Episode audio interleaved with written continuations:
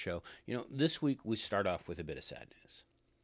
Yes. We start off with news that American racing legend that most Americans probably have never heard of, Dan Gurney passed away at age 86. And what made his career so phenomenal that he was legendary? And why have Americans not heard of him? I can't answer as to why Americans haven't heard of him, but there's a lot. Dan Gurney actually was responsible for a lot of changes across multiple disciplines. Now, from a Formula One perspective, um, he had he won four Grand Prix from 86 starts, um, driving for Ferrari, BRM, Porsche, Lotus, Brab- Brabham, Eagle, and McLaren. Um, but the other thing that's pretty big with, with Dan Gurney, and I'll get to some of the stories around this too. He is the only American driver who has won a Formula One race, who has won a NASCAR race, and won Le Mans. That's uh not too bad. Too bad he didn't race an IndyCar. And then Well- he could have had like the trifecta. He he has won the Indy 500, I believe, and he's had an impact on how IndyCar is today and the structure that came into place. So let's talk about some of the things that Dan Gurney has done through the years and the impact that he has had. Oh, I know one. Well, that that's not the one I want to start with. Okay. Okay. The first one, um, back in the 60s, Ford made, and, and, and some may know this, some may not, but Ford made an attempt to purchase Ferrari. Right. It didn't go well. It didn't go well. Enzo Ferrari turned him down. Um, Henry Ford II, as a result, de- declared war essentially on Ferrari. Actually, he, his words were that he were, they were going to beat their fill in the next word. Um, at which point, he pushed a campaign to build what ultimately became the very first GT40 right. which they then went and ran at Le Mans and sure enough beat Ferrari multiple times. Well, Dan Gurney was one of the drivers of the GT40. However, Dan Gurney's kind of a tall guy, or he was kind of a tall guy. And the way the GT40 works, um, tall guys don't really fit well in a GT40, isn't it kind of like takes their head off? Yeah, I think uh, even Jeremy Clarkson has uh, pointed this fact out. Right. Well, in order to accommodate his helmeted six foot four body, they created the gurney bubble to allow space around his head. It was a smooth bubble that fit over the driver's head that gave him enough headroom to race. So, uh, partnered with AJ Fort, AJ Foyt, Dan Gurney took the new GT40 bubble and all to victory at both the 12 hours of Sebring, the 24 hours of Le Mans, um, and it was part of a four-year streak of GT40 dominance at Le Mans. Four years in a row of winning the World Sports Car Championship. Um, now, as part of the race in 1967, or winning the race in 1967, is Dan Gurney's next influence on the world of motorsports, and this is the one that you, that you want to go to. Yes. So should should I just tell Dan Gurney's explanation, or do you just want to spill it? I go tell his explanation. Okay. So he said, I was so shocked that when they handed me the Magnum of Moet et Chandon, I shook the bottle and began spraying the photographers, drivers, Henry Ford II, Carroll Shelby, and their wives. It was a very special moment at the time. I was not aware that I had started a tradition that continues in winter circles all over the world to this day. So if you ever wondered why the winners of various motorsports spray each other with champagne or in Middle Eastern countries where alcohol is illegal, some form water. some form of carbonated beverage, um, it is all Dan Gurney's fault. Yeah. That giant mess is all Dan Gurney's fault. Now, the other little tidbit to go along with this is the bottle Mm-hmm. that Dan had from this that he shook and sprayed to everyone. It was initially given to life photographer Flip Schulke. He was the one who captured the madness before ducking from the spl- from the spray, and he had it on d- display in his home for years. But given how this all had gone viral and became a thing, you know, before we knew about things going viral and all of that stuff, he actually gave it back to Dan Gurney and it was displayed in his All American Racer shop for years. You kind of do wonder if people do save those bottles. I would guess that probably like first wins, mm. they might get saved. More than that, it probably isn't. Maybe, you know, other notable events, like if, if there's a, a win on a 200th race or something like that. Um, Possibly. Yeah. It'd be interesting to find out what the various racers that win stuff like that do with their bottle. So, like we mentioned, America's best run in Formula One is courtesy of Dan Gurney, who won Spa not long after winning Le Mans in an Eagle Mark One car, which, by the way, was designed by Dan Gurney's team. yeah. Um, Team Penske later won an F1 race in 76, although that was a British built car. Um, but yeah, So if you have never heard of Dan Gurney and you're like, what's the big deal? This might be something you'd want to research. oh, there's more. Oh, there's more. We're, we're not even done yet. I mean, this is the impact that Dan Gurney has had. You know, today, you look at an F1 driver as they get in their car, or even back into the mid to late 70s, and they wear helmets that cover their full, their entire face. Mm-hmm. But if you look back into the 60s and earlier at, at these open cockpit races, their, you know, safety equipment was your handlebar mustache and, and possibly a leather, leather polo helmet, maybe some goggles and a cloth wrapped around your face. But that, that iconic picture of um, like Jimmy Clark taking the helmet off and removing his goggles, and you see the outline of the oil and soot and dirt and stuff like that around his face. Dan Gurney was the first driver to wear, and he designed the first full face covering racing helmet. No way. Uh huh. Because he got tired of all the crap getting thrown in the face. Wow. Mm-hmm. Okay, I did not know that. So, for how this whole, whole thing started, he said, I was in Frank Arciero's 4.9 liter Ferrari and I was trying to overtake a car ahead of me, which fired a stone from under a rear tire. It went right through the windscreen and it was more akin to a bullet than a pebble. I thought that would have really smarted. So initially, he, he fashioned a leather mouth guard to help with this, but soon adopted the full face helmet when he saw dirt track motorcycle racers using them in Southern California. Oh. He then went to Bell and had Bell manufacture the new helmets, which had a fixed visor in place of the goggles that were typically worn at the time. The first time it was worn, he wore it in 1968 at the Indianapolis 500. Wow. You got to imagine how much better that made racing when you're not. I mean, I've been on a bike with a non full face helmet Mm-hmm. and with the goggles, and you still get pelted with everything. And the, just the comfort level of having a full face helmet is quite impressive. Well, the other thing to keep in mind, again, he was six foot 4 which meant he head. stuck up a bit. You know, there was a lot of surface area for all that crap to fly at. So of course he got tired of it, but it was still kind of slow to catch on.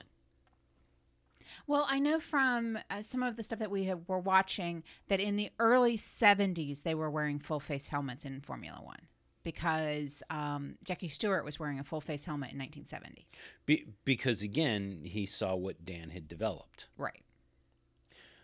So the next thing is is and and this is one that that is kind of subtle and you don't really know about it. Something called the gurney flap. So as teams were learning about aerodynamics and the impact of wings on the cars and how they performed, um, the 1971 car that Dan's team in his development shop had developed for Bobby Unser had wings on it, and he complained that it was too slow. So he complained about it. They had some issues. So Dan went and took a look at it, and, and, and this was a car that was basically developed for the precursor to CART and IndyCar and the American Open Wheel Series. But Dan took a look at this. He took the feedback from, from Bobby and he looked at the wheel. And in about 45 minutes, he fashioned this flap that attaches to the back end or, or to the trailing edge of the tail wing. And basically, it's a little ridge that sticks up. And when you look at it and you see pictures of it, it seems kind of counterintuitive. Why would you want something sticking up from the trailing edge of your wing? But apparently, it stabilized the air enough and actually took care of the, the concerns that Bobby had, and the car performed better. Wow. It's been called the gurney flap. Who knew? Yeah, it- airflow behind the flap forms a pair of vortices that deflect air going over the wing and flap combo downwards, creating downforce that sucks the rear of the car to the ground and allows for faster cornering speeds if the front aerodynamics are a good match. Something that's still done today. wow. And then the last thing, like we mentioned, is that he had a significant impact on how, uh, well, on the series that ultimately became IndyCar today. Um, he organized the U.S. racing series, very similar to what was being done by Bernie Ecclestone in Formula One, and got the, the team owners and the drivers to, to start working together to standardize events, standardize cover, to get TV coverage, to do all of those various bits, to turn it into more than just a, well, once a weekend something happens somewhere kind of thing, Okay. and actually helped cause that structure to happen. Very cool. So yeah, Dan Gurney's done a lot of stuff. Well, I'm sad that motorsport has lost this legend. Yeah, that most Americans have never heard of. But on the plus side, and not that one is looking for plus size of of deaths, Well, but it is something that's getting um, publicity, which is allowing people to learn all the things that he gave to the sports. Um, not quite dead yet. Let, let's clarify here. Uh-huh. Your your favorite Not- ye oldie timey Not driver, so not. Sir Stirling Moss. Ugh. Um, it was announced this week, and he's currently eight. Actually, no, he's older. He's He's ninety something. No, he's he's eighty eight now. Oh, Um, he doesn't look over, a day get- over ninety five. he he's got to be getting close to 89 this year. Um, he his, his son Elliot has released a statement on Sir Stirling's website, um, announcing that Sir Stirling is retiring from public life this year. Um, it's a result to just deteriorating health. Um, he's not a young guy anymore.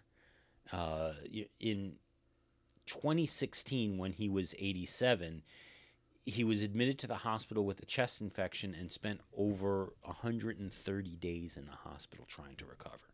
wow.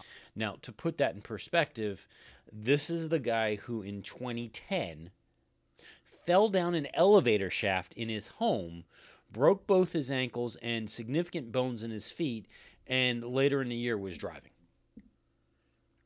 Yeah, that sounds like. So, yeah. Yeah. I, I mean, I'm sorry that he is ill and, you know, slowing down. Um, but it's, it's, there's also that part of me that he's very much the old school racer Yeah. and he stands, he stands in that old school group. And there's something to be said for sometimes progress needs to keep happening. Um, he was one that did not start to champion the safety of the cars like you hear. Oh, he was very much against it. yeah. And he was just, he was truly, he's like not just the old guard, he's the old, old guard. He's the weekend Playboy group. Now, Sir Stirling Moss is considered probably one of the best drivers to never win a world championship. Um, the statement on his website, posted by his son Elliot, says To all his many friends and fans around the world who use this website for regular updates, my father would like to announce that he will be closing it down. Following his severe infections at the end of 2016 and his subsequent slow and arduous recovery, the decision has been made that at the age of 88, the indefe- indefatigable man will finally retire so that he and my mother can have some much deserved rest and spend more time with each other and the rest of the family. The entire and extended Moss clan thank everyone for all their love and support over the years, and we wish you all a happy and prosperous 2018. I got nothing. Okay. So this week, the League of Super Evil met. Okay, so are we done with the dead and dying? Yes. Okay. Let's- Yes, we're, we're, we're moving on to, to other topics. and To other to to happier topics like the League of Super the Evil. League of Super Evil. Um, they've met, and what I didn't, what I have not heard, I was waiting for this, and I'm surprised there's been no leaks about it. Is on Wednesday of this week, the Formula One group was supposed to meet with uh, race organizers from around the world. They had they're supposed to have a conference to discuss what Formula One group's plans were for the sport and for promoting the sport. Haven't heard anything Hmm. which I think is kind of odd because I'd be surprised that the race promoters wouldn't have gone running out to go blab everywhere. And the fact that Sean Bratches hasn't come running out to blab everywhere, I think is a little odd. Well, maybe they postponed the meeting. Well, I figured that they would have put an announcement out or something, you know, Autosport or somebody like that would have had word of that. The only thing I can think of is that because contracts haven't been fully set for some of the stuff that they're looking to do, that there's non-disclosure agreements out there, but I don't know. Well, that was my other thing. My other thought. It was either they postponed it or there's non-disclosures around it and or whatever they're doing is so radical everybody's trying to figure out how to react to it. Yeah, I don't know. But the teams also met um, and talked about potential changes for 2019 around bodywork. Okay. Now, and, and specifically, it was a strategy group, strategy group that was met. There were proposals aired by five teams. Two ideas were agreed and are set to be adopted in 2019. Now, one of the things that was talked about was potentially the return of shark fins and T wings Really? because again, McLaren and some of the others have been have you know they've been waffling in both directions as to whether or not they're good, but they lose sponsorship space. Right. They are not coming back. That has not been agreed on. What has been agreed on is that the barge boards, those are the boards on the side that help steer air and stuff like that. The barge boards will have to be lower, allowing for better visibility for the side of the chassis in the area of the driver's legs. This is regarded as a prime spot for placing sponsorship. Oh, okay. So that's one thing. Now, what we've seen in the past is um, team uh, Mercedes has done this, and I think Ferrari and a couple of others have done this. Of um, they mirror the the uh, sponsorship on the bodywork behind it on the barge board, so no matter either way, you still see the logo, but it's not a great option. Sure. So this is supposed to clear some of that up. The other thing is there to- will be a flat space at the top of the rear wing end plates with no louvers that will impact logo placement because right now louvers have been placed up there and it kind of cuts up logos that they try to put in the area. So that is supposed to go away as well. Um, there was discussion about simplifying front wings with fewer elements also for sponsorship reasons.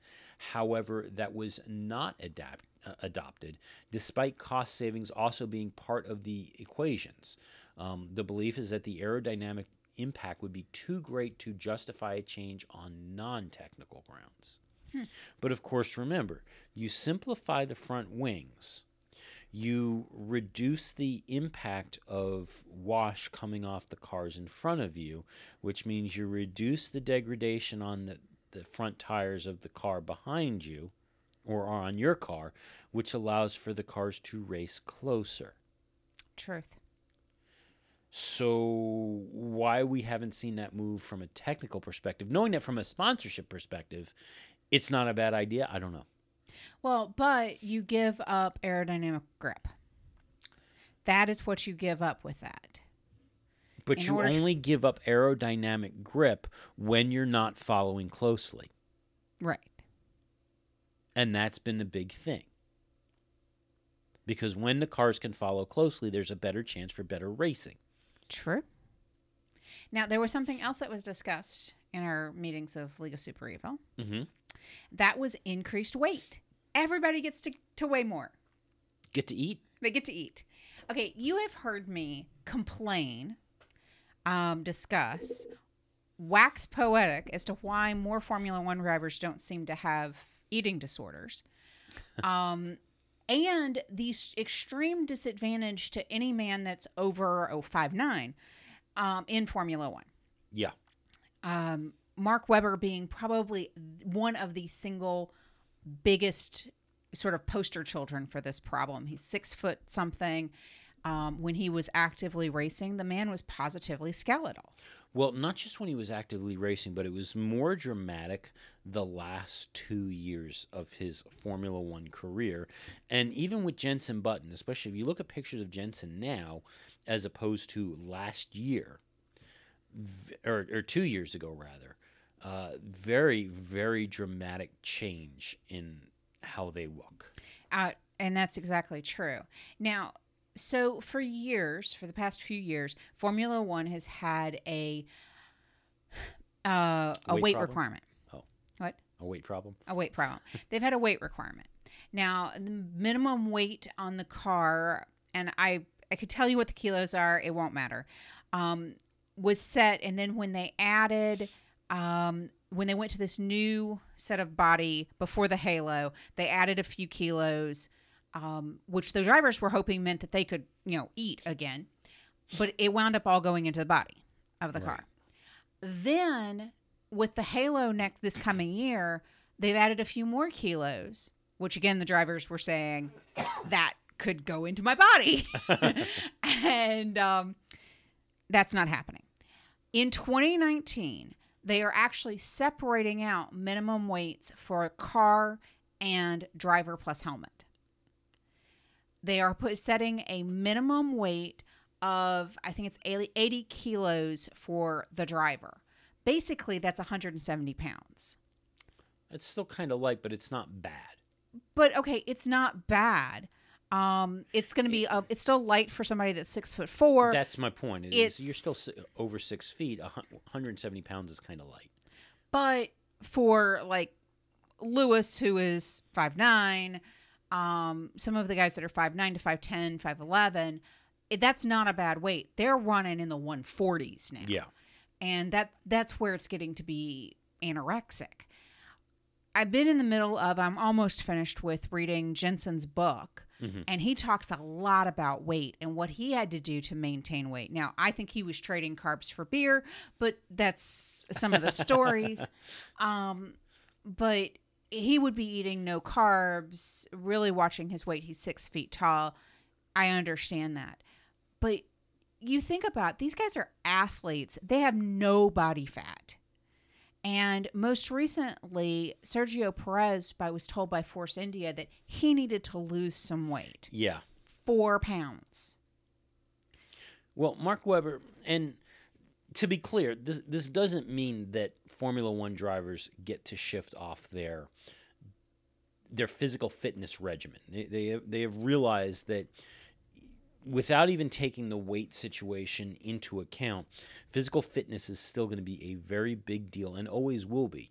Um, Mark Webber talks about in his book, which I just happened to have finished, um, specifically when in his younger days he was not taking fitness as seriously as he should have and he was driving in one of the I believe it was one of the junior series in Monaco and had a wreck because he was not on top of his fitness. He did not stay hydrated throughout the whole way through. And as he got deeper into the race, he paid the price and he he he was struggling to focus and put it in a wall because of it. So fitness and nutrition and hydration is always going to be a feature of driving in Formula 1. There is not going to be the heavy drinking and smoking of James Hunt anymore. Well, uh, and that's been the, the sort of one of the big hallmarks of the latest generation of, and not even the latest generation. This this since James Hunt. Um, the ones that really did do well because they cared, they stopped Mm-hmm. smoking, they stopped showing up to the track on Sunday with a hangover. Um, I'm not so sure about that one. okay. Maybe Sunday with they've stopped showing up with a hangover. But from reading Jenson's book and reading Mark's book, um, and the stories we've heard about Kimi, I'm not completely convinced that drivers have not shown up at the track on Thursday and or Friday completely hungover.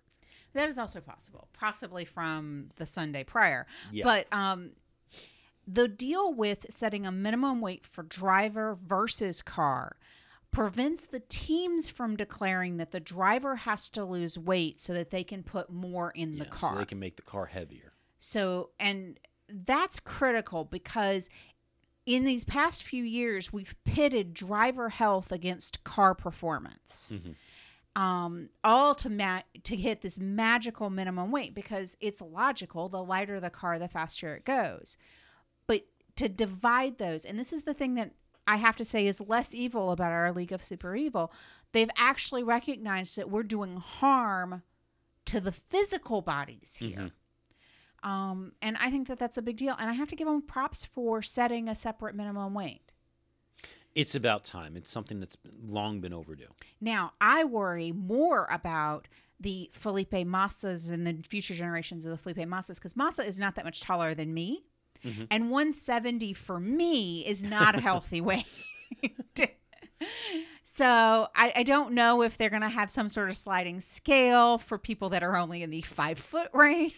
Well, a- again, that goes back to the physical fitness that goes with it, and a driver who is running still lower percentage of body fat and is doing the running and doing all of the other various bits that are needed to maintain a racing form probably will naturally be lower than that number. Right.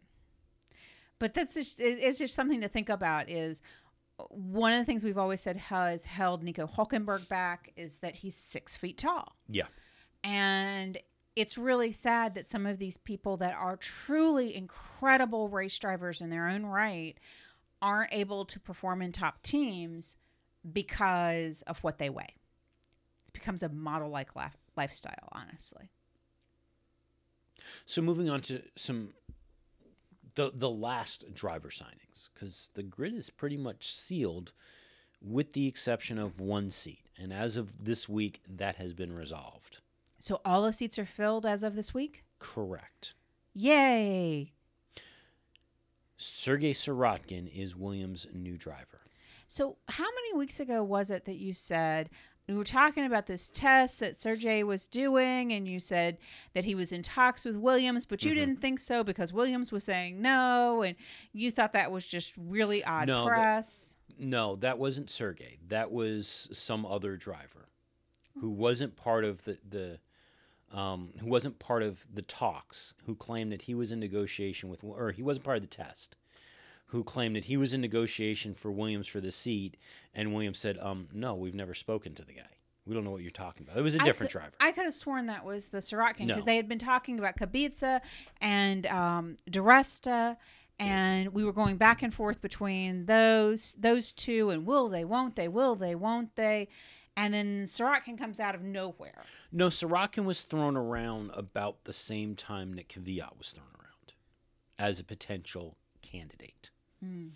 Um, and, and what we knew coming out of the test, we- had heard this almost within days after the test had completed, was that when pitted head to head between Kubica and Sorokin, Sorokin ran faster and that was that was what we were talking about was that coming out of that test it was looking like it was looking less promising on Kubica because Williams was saying that they were looking for the fastest driver. Mm. So that that's what we were looking at, but we didn't know. Well, yep, Sergei Sorokin has the seat, and it's believed that he's also bringing a financial package worth around 15 million pounds. So let's put this in perspective now. We have Lance Stroll, whose dad bought Williams a simulator, and has been funding countless test sessions in previous generation cars so that Lance could learn how to drive a Formula One car and learn the circuits and all of the various bits, as well as whatever money, undisclosed amount, he's been feeding the company. And now we have Sergei, Sergei Sirotkin, who's bringing his own check in in order to drive with the team and he has zero Formula One experience. That makes Lance Stroll their senior driver. Yeah. How does that make you feel? Um, remember 2013 at Williams? Yep. That's how I feel. That's where I think this is going. Um, I think while I don't think it's going to be so bad that towards the end of the season, one of the drivers is going to stand up and say, I'm not doing well because the team is sabotaging my car, I wouldn't expect any level of success. And I think it's unrealistic, especially given what we expect to see a um, higher level of performance from Mercedes. I don't think it's reasonable to expect that Williams is going to be anywhere close for fourth. And I think they're going to have a hard time with fifth. Interesting. And I question as to whether or not the amount of money that's coming from Lance's father and from Sergei's backers is going to make up the difference for falling back another position, if not more. Interesting. That's what I think. Okay. Now, all is not completely lost for Robert Kubica. Um, he has been signed as their reserve and test and development driver, which means if for some reason one of the current drivers is unavailable to drive, Robert would get the call. Okay. Unlike what's going on over at Ferrari with Daniel Kvyat, where it is highly unlikely that Daniel would get the call. Robert is officially a reserve driver for the team as opposed to just a test and development driver. Okay, that sounds good. It, well, well, I mean, it, let's face it, the guy has come back from an injury and he's made it back to a test and development driver. Yes, I think that's a parking garage for him, but at one point he was never going to drive a car again. So let's be happy he's this far. My my issue isn't the signing of Kubica as a test and development driver. It's more the fact that Williams has managed to put the, and I get that they like to develop drivers and, and, and they like to go that route. But Williams has put themselves in a position, again, repeating what we were looking at in 2012 and 2013, that they that it, they are so precarious that they cannot hire a driver who is there on merit alone, or in this case, merit at all, they are strictly looking at the money that the driver is bringing in and whether or not that is something that's going to allow them to, to continue to be a going concern as opposed to being competitive. And that there is nobody in any of the stables anywhere up and down the grid that could come in as a professional driver and a lead that team and provide the mentorship and development that was needed for Lance Stroll to actually be useful to the team mm. and be competitive. And the fact that there was nobody available to do that, and now we have two highly inexperienced drivers. Yes, Lance Stroll has a season underneath him, but Sirotkin has no season underneath him. And truly, they signed Kubica because they needed to keep, uh, um, not Minardi. They, they needed to I, I don't know where that. they need to keep Martini happy because Martini wants them to have a driver that's over 25 years old, and neither one of of Stroll or Sirotkin are over 25. Okay. I mean, it bothers me. No, really. No one can tell. You hide it so very well. so let's move to Red Bull. Okay. And quite honestly, this was a story that when I saw it, I ignored. Okay. However, after finishing up Mark Webber's book, there's I think there's more here than the story lets on. So Christian Horner is reported to have met with Daniel Ricciardo to reassure him over uh, potential favoritism regarding Max And the team favoring Max over Daniel. Um, so where I guess this started was when word came out that towards the end of the season, um, Max got the upgraded Renault engine before Daniel did. Correct. Um, Daniel didn't know this at first. It, he found out through the press Ouch. so he was a little upset about it. Um, he said that Christian Horner pulled him aside um, in, in, in talking about the, the, the comments that were made around that upgrade, that he was taken out of um, out of context and he was not properly quoted. Um, but he said that, um, and he didn't want it to come across that they were favoring Max. Um, he said, according to Christian, fighting the, the team is fighting for both of you. Max got the upgrade engine in the last few races, and that was the only thing that was ever different. So Daniel says that he doesn't have any concern with it, and that if he did, he would have spoken up about it already. Um, now, where the reason why, because initially I'm like, yeah, okay, whatever, who cares? However, you read Mark's book, and Mark talks about his time uh, with Red Bull. And initially, his first pairing at Red Bull was against David Coulthard. Right. When David retired, Sebastian Vettel was brought up from Toro Rosso. Sebastian Vettel came through the Red Bull development program and was Helmut Marko's golden child.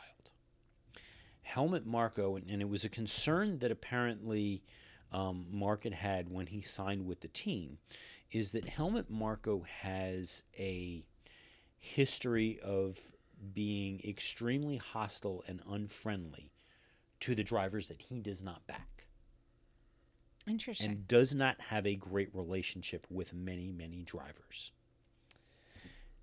Helmut Marko was fully behind Seb because Seb came up through the program. Seb was the golden child and the wonder child. Now, Christian told Mark when Mark signed, don't worry about Helmut. He's only concerned about the young drivers. But the reality is, as long as I am in control of this team and as long as Adrian Newey are in control of this team, Helmut's a non issue. And you will have our backing, you will have our support, we will defend you. And what actually happened was the opposite. Was Helmut Marko would push the team, push the resources, push the backing, push the press against Seb. And Seb would get the new engine. Seb would get the new the new wings and the new aerodynamics. Mark is known for a comment that he made in 2010 at the end of Silverstone. So the way the story goes is that Red Bull had developed a new, a new front wing for the cars that they were going to roll out in Silverstone. Something had happened and initially Mark only got the wing, which made sense because Mark was leading the championship far and away in 2010 ahead of Seb and was doing much better. So Mark initially got the wing. However, at some point, Helmut Marko steps in and redirects this, and the wing gets put on Seb's car. Now, the reality was neither driver really wanted the wing. They weren't particularly happy with it. They didn't like how it was working. They didn't like how it was running. But it was a new part, and it was taken off of Mark's car and put on a Seb's wing. Mark and and Seb outqualifies Mark in the race. But ultimately, Mark wins the race, to which he make he radios back to the driver. Not bad for the number two driver. right. Now, Mark's position is he didn't really mean this as the stab that everybody took it and, and how it came across. Um, and it didn't help that the tone coming across the radio w- was a bit garbled too. He, he his position is he meant it as he's an Aussie and they're they're kind of smart Alex. They they kind of he meant it as this kind of wry comment. He didn't mean it at the stab at the team that it actually everybody else took it as. Do you mean the stab that it really was? Well, there's that too. Um, but throughout all of the time that Mark was at Red Bull, Helmut Marko wa- made it clear that Mark was not the favored one, and Mark was not the supported one. Um, and he hung on anyway. Um, but he also says that he lost a lot of respect for Christian Horner because Christian never really stood up for him. That's very interesting. And the only time that the team got behind him was when Dietrich Mateschitz would step in because Dietrich was a fan of Mark. Interesting. Yeah. Now, go, kind of circling back to Ricciardo and Max. And, and, and somebody getting a contract in Austin and the other one not. Uh, that wasn't where I was going. Okay. But recently there has been some reports as to what do the drivers actually make. Okay. And recently it was reported that some of what Danny might be feeling could be justified if you look at the sheer numbers alone. Okay. Are you aware that Max Verstappen's contract runs approximately $4 million richer than Daniel Ricciardo's? Doesn't completely surprise me. It is reported that Danny makes about uh, $6 million a year uh, racing Formula One. Max makes 10. Now, the question that I have is which contract is that off of? The brand new one that was just signed in Austin or the one that he had when he moved up to Red Bull? Honestly, I don't know. And, and, and, and that would that would be the only question I would have with that. And with that out there, the, you know, the next question is: Is that something that uh, Daniel can negotiate in, and how that works? I don't know. it'll be interesting because the article that I was reading that was given um, salary ranges was giving what they because it's it's I mean it's notoriously secret what all the different Yeah. deals are but what the the salary ranges are from the entire grid that is set for 2018 so they start with a low of one of the Sauber drivers making about $150,000 which quite frankly if you think about what you are driving and at the level you are driving that is pennies Yeah. that is chump change. I mean, I get that that's over the average American salary, but $150,000 is just not a whole lot of money.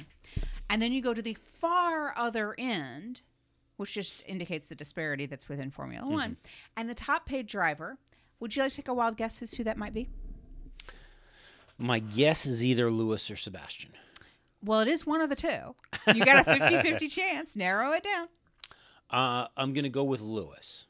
You would be wrong. Really?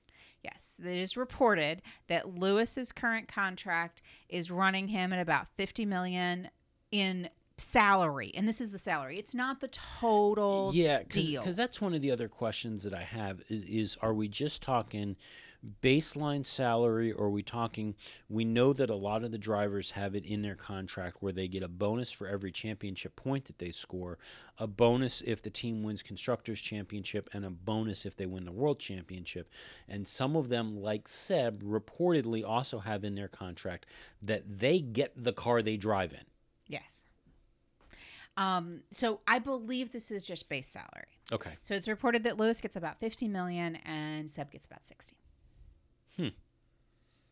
So just you know, level setting. Uh, you know, when you feel like you've got a few bucks underneath you and you're feeling pretty good about your own personal salary, just remember, you don't That- have an apartment in monaco you know, there are two guys that are significantly younger than me um, that are both making 50 and 60 million dollars respectively to literally drive around in a circle okay with rights and left hand turns and ups and downs for about 2 hours on a Sunday 21 times a year. No, there's more to it than that. Oh, I understand that. You know, they, they also have to fly to all kinds of places around the world and, and, and shake hands and sign autographs and meet sponsors and, and that kind of thing, too. I mean, there's that, too. Yes. But I just want to put it in perspective when I hit my hour 60 in my grueling work schedule and my own travel that I have to do for my job. And nobody is offering me $50 million to drive around the greater Cleveland area, you know, Okay. for two hours on Sunday. I'm just suggesting that maybe I'm underpaid. Hey, so while we're talking about Lewis, Yes. okay, this year it has been noted that team harmony within Mercedes is a lot better than it was in previous years. Well, it was the camp they went to over winter break when Valtteri came onto the team and they all went into their like Finnish saunas and, and in the deep winter and they came out of their like sweat lodge and they sang Kumbaya. Well, maybe not. Actually, Lewis is apparently getting a lot of credit from the team for improving harmony. As apparently he gets along very well with Valtteri, and Valtteri's personality is very different. But as a result of how the pairing went last year, Toto Wolff is saying he's completely changing his philosophy when it comes to driver pairings. So, what Toto had to say, he said, In the past, I always believed that a very fierce rivalry between teammates would be good for the team because they would be pushing each other. The lesson I learned is that is probably not true. You need two teammates that perform at a high level, that keep pushing each other in the car, but the rivalry shouldn't spill over into controversy outside of the car. The mindset and a relationship between the two made us stronger, gave an open and honest environment, and fundamentally, our very fast, difficult car, we got it into a good place because the two work so well together. The dynamic between Valtteri and Lewis made us develop the car in a very efficient way and made us win the two championships. So, not for one second do I regret where we are today. Wow. Now, if you think it, because at first thought, okay, yeah, he didn't have a teammate who was nipping at his heels for a championship. But then you look at what was it, Hungary, where Valtteri was still in the hunt. He, mm-hmm. he wasn't completely out of it. And Seb was still leading. Lewis had yet to lead the championship. And Lewis turned around and radioed the team and said, Give me a chance to try and make this pass. And if I can't do it, I'll give the position back to Valtteri. And sure enough, he couldn't do it and gave the position back to Valtteri. Do you really think that if that had been Nico Rosberg, that Lewis would have done that?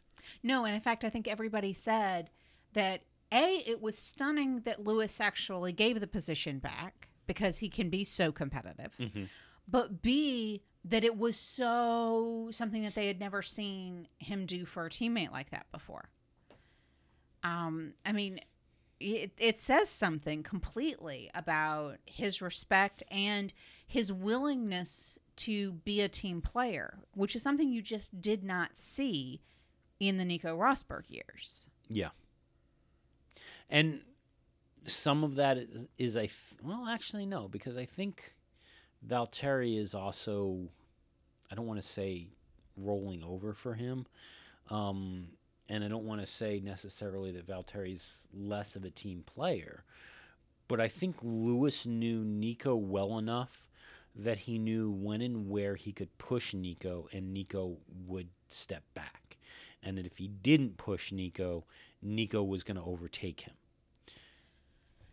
Eh, well- with the other piece being that with Valtteri, A, he doesn't know the buttons to push, and B, he's got enough confidence to know, to believe at least, that Valtteri can't necessarily regularly beat him.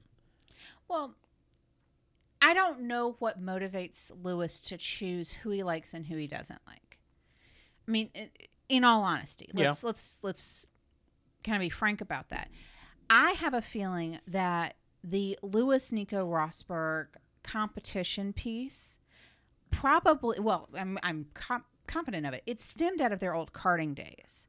And if you kind of think about boys and you know, the teen years, I wouldn't be surprised if some of the pushback and some of the, you know, hitting back at each other doesn't stem from the fact that they had that long, long history. They were competitors through their teens. There's probably lingering whatever. Um, you know, for all you know, Nico stole a, a girl that Lewis liked or something. I mean, there could have been all of those types Uh, of things I think that they were nipping at each other's heels for so long. but they were nipping at each other's heels. Lewis never really saw Nico as a racer in his own right. He always saw him as a, com- a competitor to him. Lewis, there's an, enough of an age difference between Lewis and Valtteri that Lewis has been able to look at Valtteri's career. He's watched him come up. He's seen him earn that spot, not as a constant competitor. Mm-hmm. Does that make some sense? Yeah. And I think that there's some respect. I also think that Valtteri has got one of those personalities where you just want to like him. Yeah. Yeah, I could agree with that. And I don't, he doesn't have, there's something caustic about Nico's personality. Not mean, but just, it, it kind of just grates on you just a little bit. And I it's don't, It's the German, it's the German. It's the same thing that bothers me about the Seb. Austrian. Um, but you don't see that in Valtteri. He's generally likable. And I don't know if Lewis judges whether or not he's going to like somebody as to whether or not they could beat him on the grid. I mean, he seems to have a fairly cordial and fun loving relationship with Seb At times. at times. So, but I don't know how much of that is Seb's issues versus Lewis's issues, too. So, you know, Yeah. that could also play a, a part of that. I don't I don't necessarily think that Lewis's affinity to Valtteri is because Lewis knows that Valtteri can't beat him at this point in time, or if it would change if Valtteri started to really challenge him. But I think some of it has to do with the fact that Valtteri isn't dislikable. It may be. I, I, I don't know. I like the guy. Therefore, he got my seal of approval. That's probably why Lewis likes him so much. Uh, certainly. Absolutely. okay, so moving on. Yes.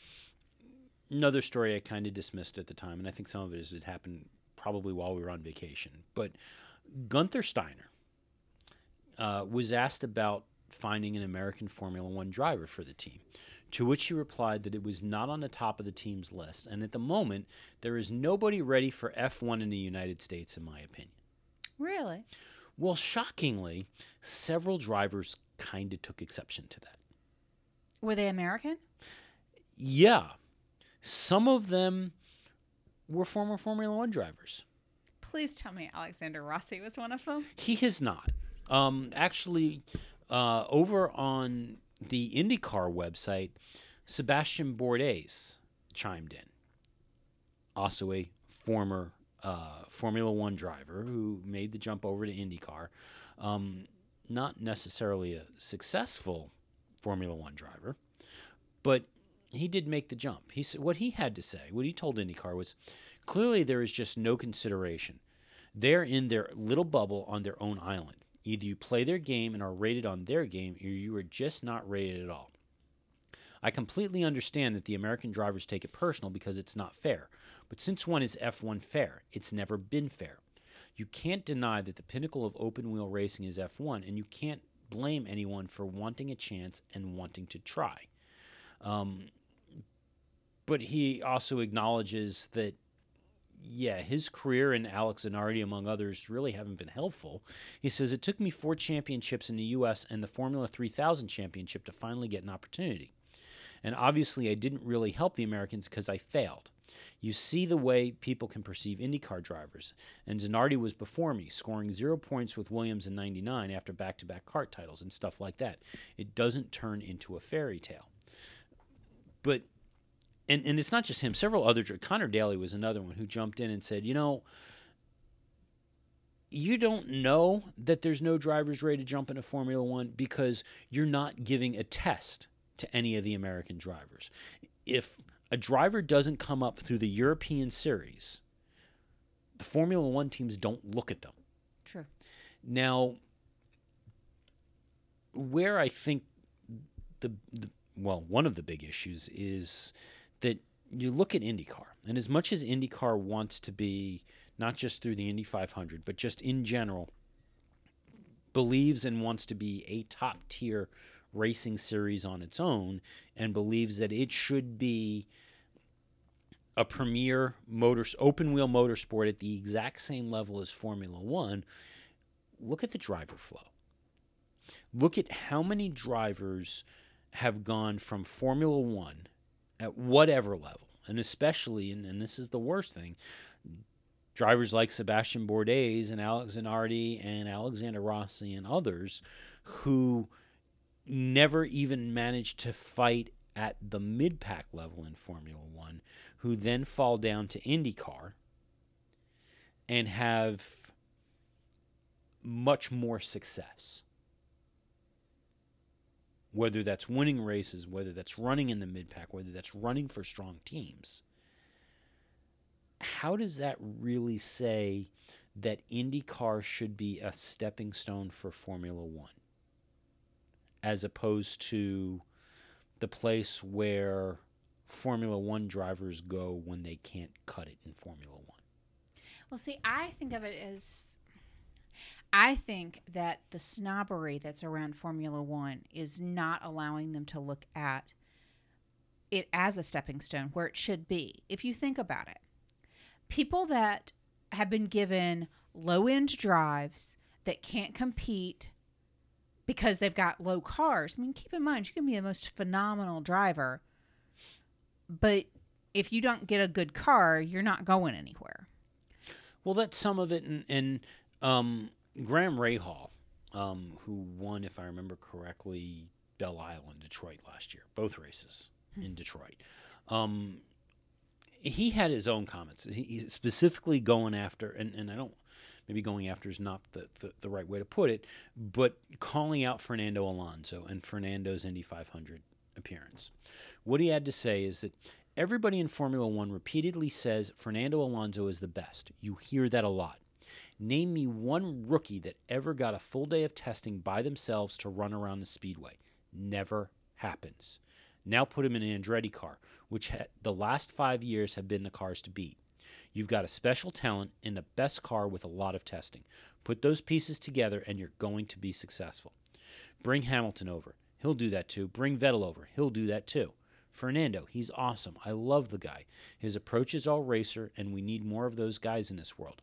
But bring him to Belle Isle and give him no testing like the rest of us. Different story. Mm-hmm. But I go back to Fernando came over into IndyCar. He got testing. He'd never run on an oval before. He got True. some practice that okay, not every rookie. Oh no, He got a private run. he got private runs and things like that. I get all of that.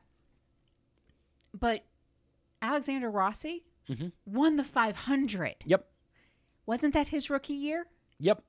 So, you know, let's kind of put that into some perspective. Fernando didn't win the 500. He, got- didn't, but he was pretty dang close until the Honda was a Honda. Right. Well, until the Well, le- actually, let me rephrase it. The Honda racing engine was a Honda racing engine. But he wasn't. I mean, he he wasn't going to win it. But yes, I mean, he had all the special ability, all the special things handed to him, and Alexander Rossi won it, and won it without any gas in his car. So let's just kind of remember that part too. yeah. What I'm trying to say is if Formula One actually looked at top drivers from IndyCar as a possibility for a influx into the sport and not just the European karting series, we would be looking at drivers at the top of their Formula One career, or their IndyCar career, mm-hmm. to come into top to mid pack teams in Formula One, as opposed to Let, let, top of let's their put him in a manner going that's into barely, a manner. Yeah, let's put him into a Manor that's barely survived. But Rossi, to, to be clear, Alexander Rossi wasn't r- driving an IndyCar when he would drop when he went to Manor. Correct. And neither was through the karting Max. Yeah, ne- neither was was was Max Chilton. They started with Marussia. They started there and then went down. Well- and in Max's case, Max didn't even go to IndyCar. He went to Indy Lights and then came up to IndyCar. That's my point is Formula 1 has such blinders on for looking for talent. They're only looking in one place. Yeah. So when people get to Formula 1 and they're given a bad car and you know, I'm sorry. Well- you can win every series you've ever been touched, and if you're given a mid part mid pack car, you're not going to win races. Look at Nico Hulkenberg. The man won every series he was in until he was in Formula One, and he's had a lackluster Formula One career. Doesn't make him a bad driver. Yeah, and but I it also depends on where you get that car and whether or not you can take advantage of the opportunities that show up. But the the, the question is, okay, Formula One gets what? Two young driver tests a year. Mm-hmm. And through that, those two young driver tests, Formula One has to a a Formula One team has to decide: do they grab a European championship driver and put them in that car and evaluate them, and do they do two days with that, or one day with that, or do they grab an American driver? How and, and how do you determine? Especially since the racing is so different, the tracks are so different. How do you make that call that the driver in IndyCar is at least on par from an evaluation standpoint as to whether or not to give him that young that young driver test to the European driver? And I, and I don't have that answer. Um, but but that's one of the questions that Formula One needs to, to answer. Or, or, well, any of the sports need to answer is a how you do that. And yeah there's the option that you can turn around and, and give up p1 seats. We've seen that happen quite a bit um, for for free practice one to, to throw a driver in there and let them them let them see what they can do as well.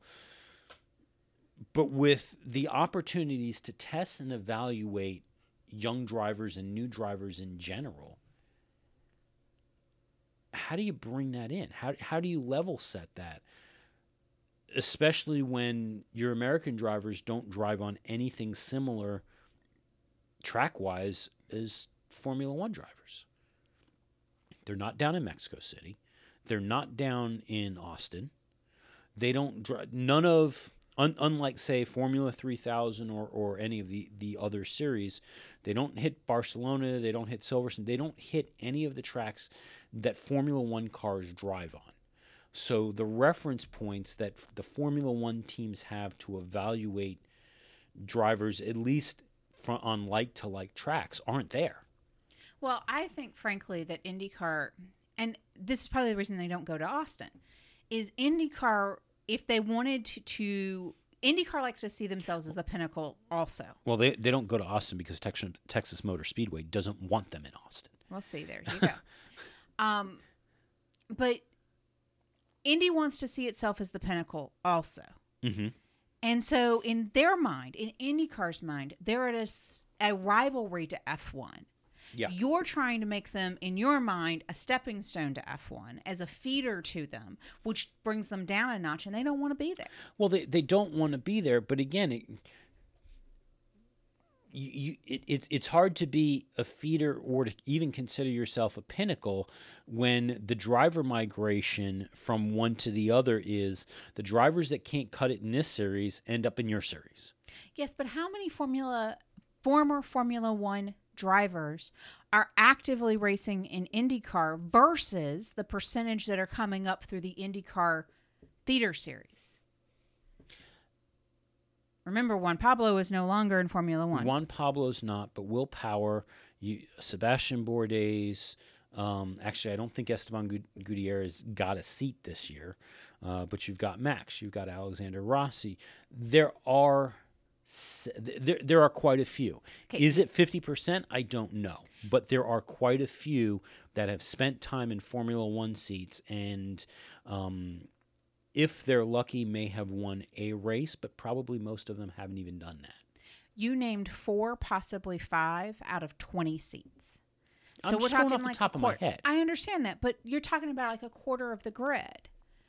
And we know people are coming up through the other oh, series. absolutely. There's a whole scholarship program to get them. We are going to see Sting Ray Robb at some point. We know that. I, but I mean, to, to your point, and, and I think we're agreeing here of – there's nothing that says that somebody like Joseph Newgarden, who won the IndyCar championship, isn't good enough to drive in Formula One, other than the fact that Formula One won't give them a chance. And maybe that's the thing is, yes, we know that you can come down from IndyCar or, or, from Formula One into IndyCar, but maybe there should be consideration of the guy who wins the world champ or, or who wins the IndyCar championship at least gets a test. Now, how that works when you have somebody like Scott Dixon who keeps winning it, I don't know. But but the problem is that's not in IndyCar's best interest. That's what I'm trying to make the point of. If you say that the the winner of the IndyCar championship gets a test in Formula 1, you have subjected yourself to being a feeder series. You have taken the the pinnacleness off of your own worldview because you're saying there's something broader out there. From IndyCar's perspective, yes. Mm-hmm. But if you're Formula One, what do you care? If Yeah. you're for, if you're a Formula One team looking for the best drivers, what do you care whether or not IndyCar wants to be considered a feeder series or not? So yes, it's not IndyCar's series. IndyCar's best interest to promote that and to act that way and and to try and help boost these drivers into Formula One. But if you're a Formula One team looking for the best drivers, what do you care what IndyCar wants? Well, I understand that if you're a Formula One team. I mean, it would be like turning what you just proposed would be the equivalent of turning around and saying, world champion, winner of Formula One should get a test in an Indy car. You think Lewis is going to go do that? Oh, we'll scare the jeepers out of Lewis. So that's not going to happen. But Lewis doesn't I- need to test I, an Indy no. I, I wasn't talking that way. I was talking IndyCar. Go I understand that you are regulating IndyCar to a feeder series for Formula One. I'm trying to tell you that I don't think if IndyCar has any desire to be a feeder into Formula One. No, what I'm saying is if you're Haas, if you are supposedly an American team and you want to promote American involvement in Formula One, then you should be open to hey, an American just won IndyCar, which is the premier ser- open wheel series in the United States. Maybe. If nothing else from a PR standpoint, we should throw him in our car and see what he can do. Well, yes, from a PR standpoint, you should definitely do that. But if you're sitting in Ferrari's back pocket, you're never going to be allowed to do that. Haas is an American team in a name only. Yeah. They are a junior Ferrari team. Just put that in your tailpipe. I don't know. because I also don't ever expect that even if say a Joseph Newgarden made it into Formula One, I can't imagine that we will ever see a Menards logo on the side of a Formula One car. No. No.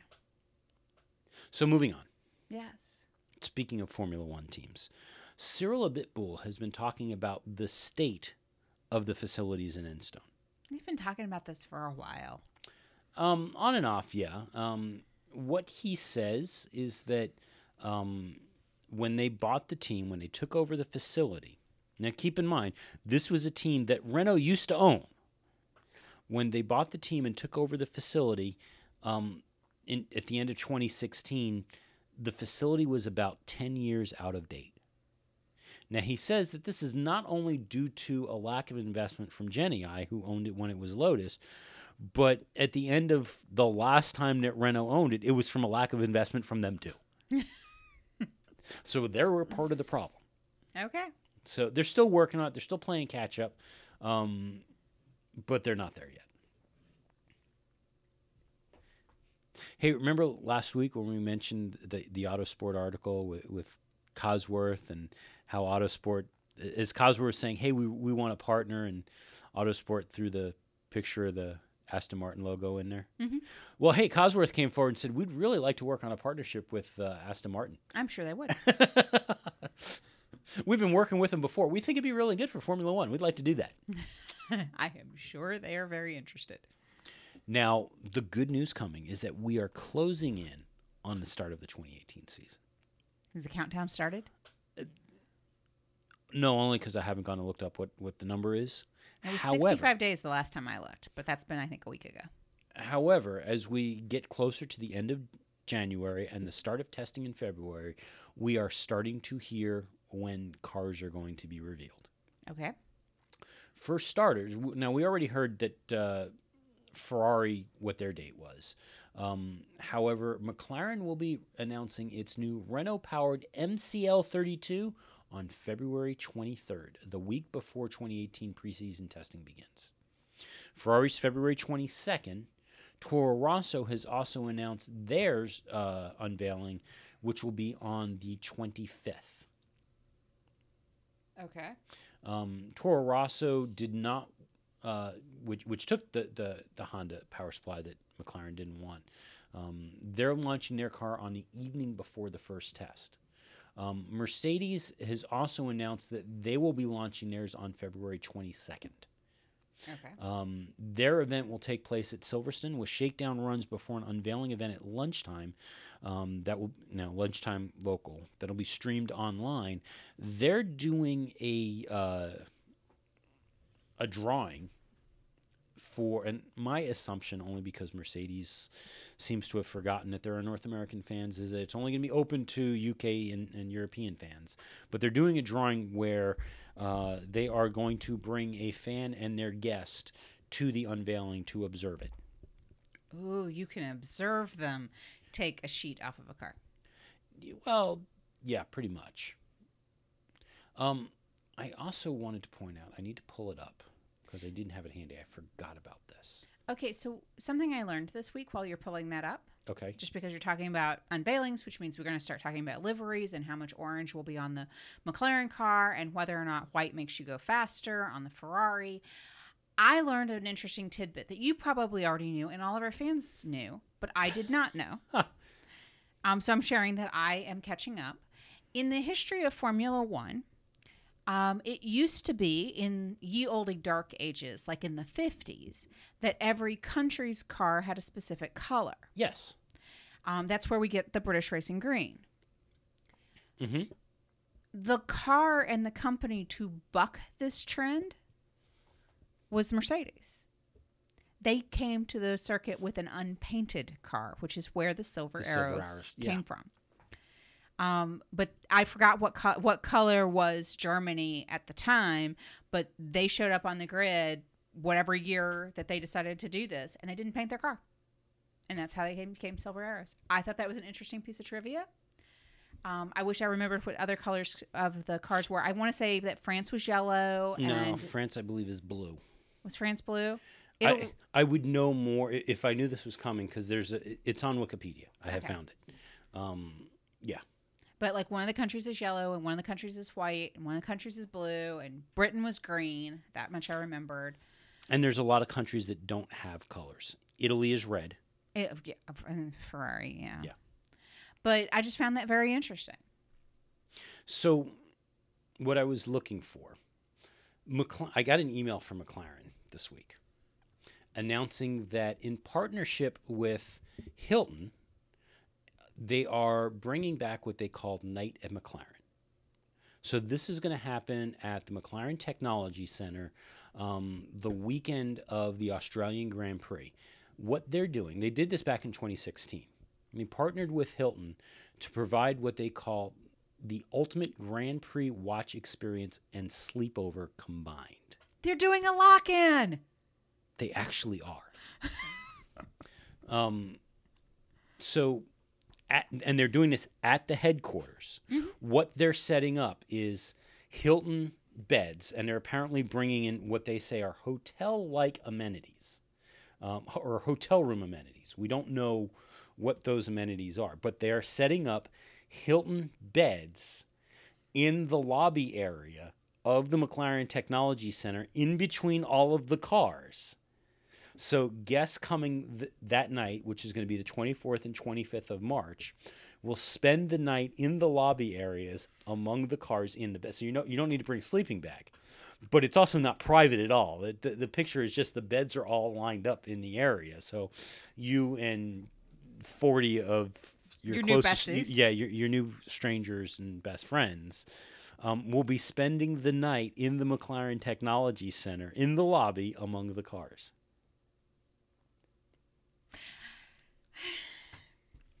Okay, one on part of me says hand- this is really cool, and then the other part of me says, "No way." Okay, that was exactly the way I was feeling. I mean, like one hand, the like inner thirteen year old of me is like lock in. That's like awesome. At McLaren Technology Center, I am going to the cinema to, to, to the simulator. I know. We're gonna go play in a wind tunnel. I'm gonna go put my PJs on and sit in a car. I mean, seriously. do, do, do you remember the the tuned where they're in the wind tunnel and the professor's in there and, and Lewis and Jenson? That would be us. Yes. okay, so there's that part of me that's like, that would be so cool. Because it's the inner 13 year old in me. The other part of me is like, okay, I'm in my mid 40s, which means probably some other people that would do this would probably be about my age, but possibly some older people. And I don't want to see them in their pajamas. Yeah. And they probably are a lot of people that snore. Yep. And somebody's going to do something in- inappropriate. You know you're not going to sleep well. Well, yeah. I mean, there's all of that. But nobody ever sleeps well at a lock in anyway. But. I'm in my mid 40s. Uh, Sleep is kind of important now. but, you know, two o'clock in the morning, padding around an old uh, world championship car, like, I'm so going to totally touch it, even though it's behind Yeah. velvet ropes. I'm going to touch it. I think the security guard's asleep now. I know. Everybody get in. Yeah. Don't make the race car noises too loud. You'll wake them up. Seriously. How many photos are going to get taken with somebody sitting on a tire? I mean, Yeah. seriously. Um. So it looks like we're th- the Americans are not going to be the only ones with questionable Formula One coverage coming next year. Word has come out that free to air television broadcasting in Italy of Formula One races is being slashed. Now, originally, um, RAI, which is the national broadcaster in Italy, carried all the races. However, um, I guess they didn't want to pay as much as they had been. There was not a financial agreement that came into place that was good for all the parties. So, if you live in Italy, you will get one race free to air in 2018, and that's going to be Monza. I was going to say that's Monza. Everything else, you're going to Sky Italia. Ooh, Yeah. That's rough. So now my last story. Now, I freely admit with this last story that truly, with the exception of our fans that grew up in the New York, New Jersey area, this means absolutely nothing. That, and if there's any fans who happen to like NHRA, this story means absolutely nothing. And this sound right here will mean nothing to you.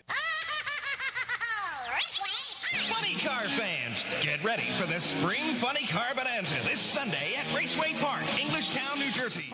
So, Raceway Park in Englishtown, New Jersey, is um, pretty much legendary in the NHRA, and with hot, um, with funny cars and drag racing, um, they've got a quarter mile drag strip that has hosted the NHRA Summer Nationals event for a very, very, very long time.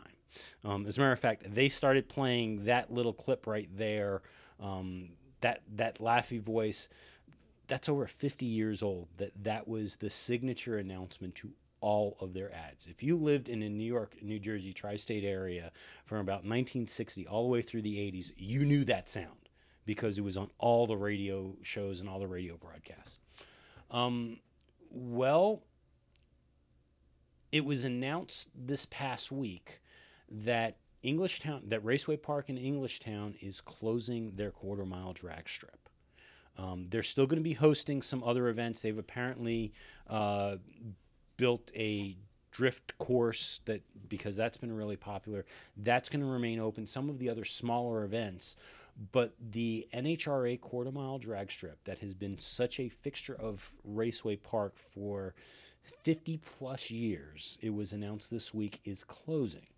And it's closing because they apparently reached some sort of a financial agreement with Insurance Auto Auctions. Now, Insurance Auto Auctions, after Hurricane Sandy, paid Raceway Park to store cars damaged from Hurricane Sandy on the drag strip. And it's believed that a similar deal has been negotiated. Oh, wow. Yeah. But a very, very big piece of auto sport history in the New York, New Jersey tri state area is partially shutting down operations. I mean, y- like I said, you know that sound if you lived in the area. If you lived within about five to seven miles of the track, your summer nights, especially on the weekends, were punctuated by the cars on the drag strip. You could hear them just standing outside. All that seems to be going away. So, Silent Nights in Englishtown. Yeah. Um, I didn't grow up in that area, so I have no connection to the story Like, whatsoever. like, like I said, like I said, it means nothing to you. It means nothing to anybody who has not grown up in the New York, New Jersey area or did not follow NHR racing at all. The story means nothing, but it's actually a fairly big deal to anybody who's from the area. okay. Well, I'm terribly sorry for your loss. I got nothing. I. And on on the uh, idea that I got nothing, I'm going to encourage our fans to send their sympathies via our Facebook page or our website. Um, you can always sign up via and listen to our podcast in your podcast delivery system of choice. And uh, guess what? At that point, we'll call it a show. Hey, you know, it's not nearly as big a deal as the death of Crazy Eddie Antar. It's close. Okay, so obscure New York, New Jersey references for a hundred, Alex, and now we will close the show. We are so glad you came. Bye bye. Bye bye. Bye bye. Bye bye now. Bye. Bye bye. Remember, please discard all candy wrappers and popcorn containers in the nearest trash receptacle. Thank you. Okay, bye bye now. Bye bye. Bye. okay. Are they all gone? Uh, is, is, is everybody gone? huh? Good. Oh my gosh, my cheeks are killing me. I can't keep smiling like this anymore. I am exhausted. I think I need a break. a little break? Okay.